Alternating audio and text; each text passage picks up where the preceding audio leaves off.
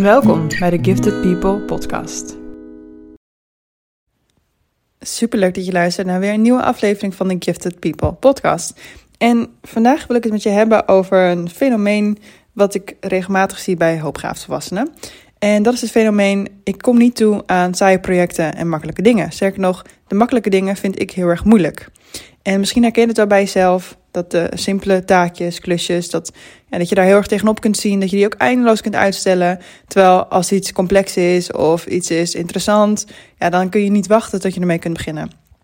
En het is heel goed van jezelf om dat te weten en ook om dat niet te gaan veroordelen. Want als je herkenning vindt in hoopgaafdheid, dan is jouw brein anders betraat. Dus dat betekent ook dat je anders met bepaalde dingen omgaat. Op de eerste plaats is het goed om te weten dat er een verschil is tussen onderhouders en ontwikkelaars. Dus hoopgaaf zijn vaak de ontwikkelaars. Die zien heel snel wat er beter kan, waar het sneller kan, efficiënter kan. En de onderhouders zijn degenen die heel goed zijn en dingen houden zoals het is. Dus die kunnen, zijn heel goed in routinematige werkzaamheden. Die gaan ook ja, makkelijk om met makkelijke dingen. Uh, en soms gaan we ons vergelijken met die onderhouders. Ja, maar zij kunnen dit wel heel makkelijk en waarom kunnen wij dit dan niet heel makkelijk? Dus ik grap soms wel eens van, hè, als hoopbegaafde kom je met briljante ideeën, maar je kunt niet altijd zelf uh, je weten strekken. En ik grap daar een beetje mee, omdat het ook goed is om dat met humor, met humor tegemoet te kunnen treden. Want soms zie ik ook dat we dingen heel erg groot maken van onszelf. Oh, ik kan, ik kan dit niet en die ander kan het wel. En dan is er misschien iets mis met mij. Terwijl je kunt ook op een gegeven moment zien van hé, hey, dat is ook omdat ik anders bedraad ben. En ik heb een andere rol te vervullen in deze samenleving. Dus enerzijds verschil tussen onderhouders en ontwikkelaars is waardevol om te weten. Het is ook waardevol om te weten dat je een heel groot verlangen hebt om geprikkeld te worden. Dus op het moment dat je niet genoeg geprikkeld wordt, dan is het heel erg moeilijk om ergens je aandacht bij te houden. Dan is het ook heel erg moeilijk om je ergens toe aan te zetten. En op het moment dat je dat weet van jezelf, dan kun je ofwel kijken van hey, kan ik iets doen om een prikkel toe te voegen?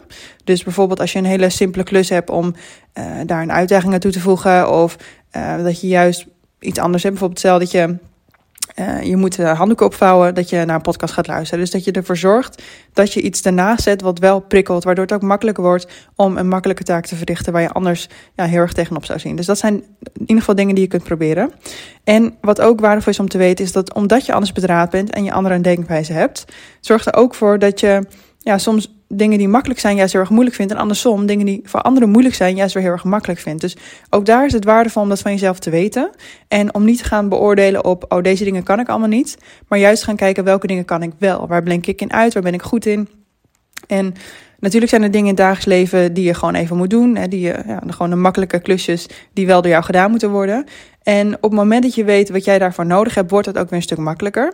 Maar ik ben ook altijd voorstander om te kijken van welke dingen hoef je eigenlijk niet te doen. Dus als we kijken naar je blauwdruk, dan zul je ook op een gegeven moment merken dat heel veel dingen waarvan jij denkt dat je ze had moeten doen of moet doen, dat die eigenlijk helemaal niet bij jou horen en dat je die ook niet hoeft te doen. Dus om een heel simpel voorbeeld te geven, stel dat jij in je blauwdruk ziet dat bepaalde taken niet passen, dan kun je ook gewoon met je collega's in gesprek gaan van hé, hey, we doen dit elke week. Ik merk dat het me heel veel energie kost. Kunnen we misschien kijken of hè, jij daar iets in kan betekenen en dat ik iets voor jou kan betekenen?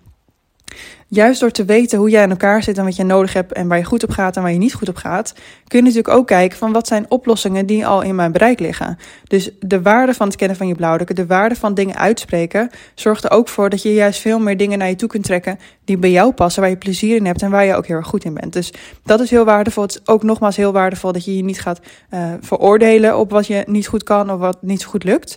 En ook dat je daardoor niet gaat twijfelen aan je opgaafdheid. Want ik zie ook heel vaak als je om je heen kijkt en ja, iedereen kan al die makkelijke dingen heel makkelijk en jou lukt het niet.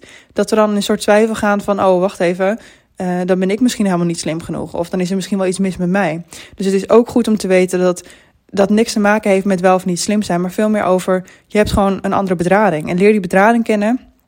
Zorg gewoon voor dat jij weet wat jij nodig hebt. Spreek het uit, maak het bespreekbaar. En zorg er vervolgens voor dat jij zoveel mogelijk dingen in jouw leven hebt die helemaal kloppen bij jou en bij jouw blauwdruk. Ik hoop dat je hiermee weer verder kan. Dat je ook weet waarom je dus soms zo moeite hebt met eh, die saaie projecten en die makkelijke dingen.